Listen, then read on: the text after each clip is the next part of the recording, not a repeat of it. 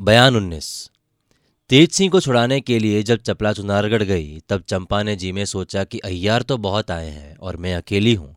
ऐसा ना हो कभी कोई आफत आ जाए। ऐसी तरकीब करनी चाहिए जिसमें अय्यारों का डर भी ना रहे और रात को भी आराम से सोने में आए। ये सोचकर उसने एक मसाला बनाया। जब रात को सब लोग सो गए और चंद्रकांता भी पलंग पर जा लेटी, तब चंपा ने उस मसाले को पानी में घोलकर जिस कमरे में चंद्रकांता सोती थी उसके दरवाजे पर दो गज इधर उधर लेप दिया और निश्चिंत हो राजकुमारी के पलंग पर जा लेटी। इस मसाले में ये गुण था कि जिस ज़मीन पर उसका लेप किया जाए, सूख जाने पर अगर किसी का पैर उस ज़मीन पर पड़े तो ज़ोर से पटाखे की आवाज़ आए, मगर देखने से ये ना मालूम हो कि इस ज़मीन पर कुछ लेप किया है। रात भर चंपा आराम से सो रही, कोई आदमी उस कमरे के अंदर न आया।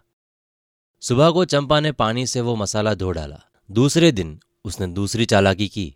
मिट्टी की एक खोपड़ी बनाई और उसको रंग रंगाकर, ठीक चंद्रकांता की सूरत बनाकर, जिस पलंग पर कुमारी सोया करती थी, तकिए के सहारे वो खोपड़ी रख दी और धड़ की जगह कपड़ा रखकर एक हल्की चादर उस पर चढ़ा दी, मगर मुँह खुला रखा और खूब रोशनी पर उस चार पाई के चारों तरफ़ वही लेप कर दिया। कुमारी से कहा, आज आप दूसरे कमरे में आराम करें। चंद्रकांता समझ गई और दूसरे कमरे में जा लेटी। जिस कमरे में चंद्रकांता सोई उसके दरवाजे पर भी लेप कर दिया और जिस कमरे में पलंग पर खोपड़ी रखी थी, उसके बगल में एक कोठरी थी। चिराग बुझाकर आप उसमें सो गई। आधी रात जाने के बाद उस कमरे के अंदर से जिसमें खोपड़ी रखी थी, पटाखे की आवाज़ आई। सुनते ही चंपा जट उठ बैठ गई और दौड़कर बाहर से किवाड़ बंद कर खूब गुल करने लगी। यहाँ तक कि बहुत सी लौंडियाँ वहाँ आकर इकट्ठी हो गई और एक ने जाकर महाराज को खबर दी कि चंद्रकांता के कमरे में चोर घुसा है। ये सुन महाराज खुद दौड़े आए और हुक्म दिया कि महल के पहरे के दस पाँच सिपाही अभी आए। जब सब इकट्ठे हुए, कमरे का दरवाज़ा खोला गया। देखा कि राम नारायण और पन्नालाल दोनों अय्यार भीतर हैं।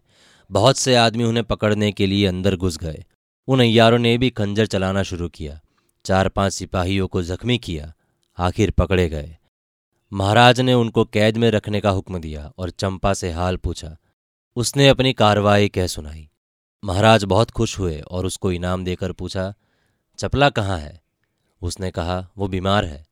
फिर महाराज ने और कुछ न पूछा और अपने आराम गाह में चले गए। सुबह को दरबार में उन यारों को तलब किया। जब वो आए तो पूछा, तुम्हारा क्या नाम है? पन्नालाल बोले, सरतोड़ सिंह। महाराज को उसकी ढिटाई पर बड़ा गुस्सा आया। कहने लगे कि ये लोग बदमाश हैं, जरा भी नहीं डरते। खैर जाकर इन दोनों को खूब होशियारी के साथ कैद करो। हुक्म के मुताबिक वो कैद खाने में भेज दिए गए। महाराज ने हरदयाल सिंह से पूछा, कुछ तेज सिंह का पता लगा? हरदयाल सिंह ने कहा, महाराज, अभी तक तो कोई पता नहीं लगा। ये अय्यार जो पकड़े गए हैं, उन्हें खूब पीटा जाए तो शायद ये लोग कुछ बताएँ। महाराज ने कहा, ठीक है, मगर तेज सिंह आएगा तो नाराज़ होगा कि अय्यारों को क्यों मारा? ऐसा कायदा नहीं है। खैर कुछ दिन तेज सिंह की राह और देख लो, फिर जैसा मुनासिब होगा, किया जाएगा। मगर इस बात का ख्याल रखना, वो ये कि तुम फौज के इंतज़ाम में होशियार रहना, क्योंकि शिवदत्त सिंह का चढ़ाना अब ताज्जुब नहीं है। हरदयाल सिंह ने कहा, मैं इंतज़ाम में होशियार हूँ। सिर्फ़ एक बात महाराज से इस बारे में पूछनी थी, जो एकांत में अर्ज़ करूँगा। अब दरबार दरखास्त हो गया तो महाराज ने हरदयाल सिंह को एकांत में बुलाया और पूछा, वो कौन सी बात है? उन्होंने कहा, महाराज, तेज सिंह ने कई बार मुझसे कहा था, बल्कि कुंवर वीरेंद्र सिंह और उनके पिता ने भी फरमाया था कि यहाँ के सब मुसलमान क्रूर की तरफदार हो रहे हैं।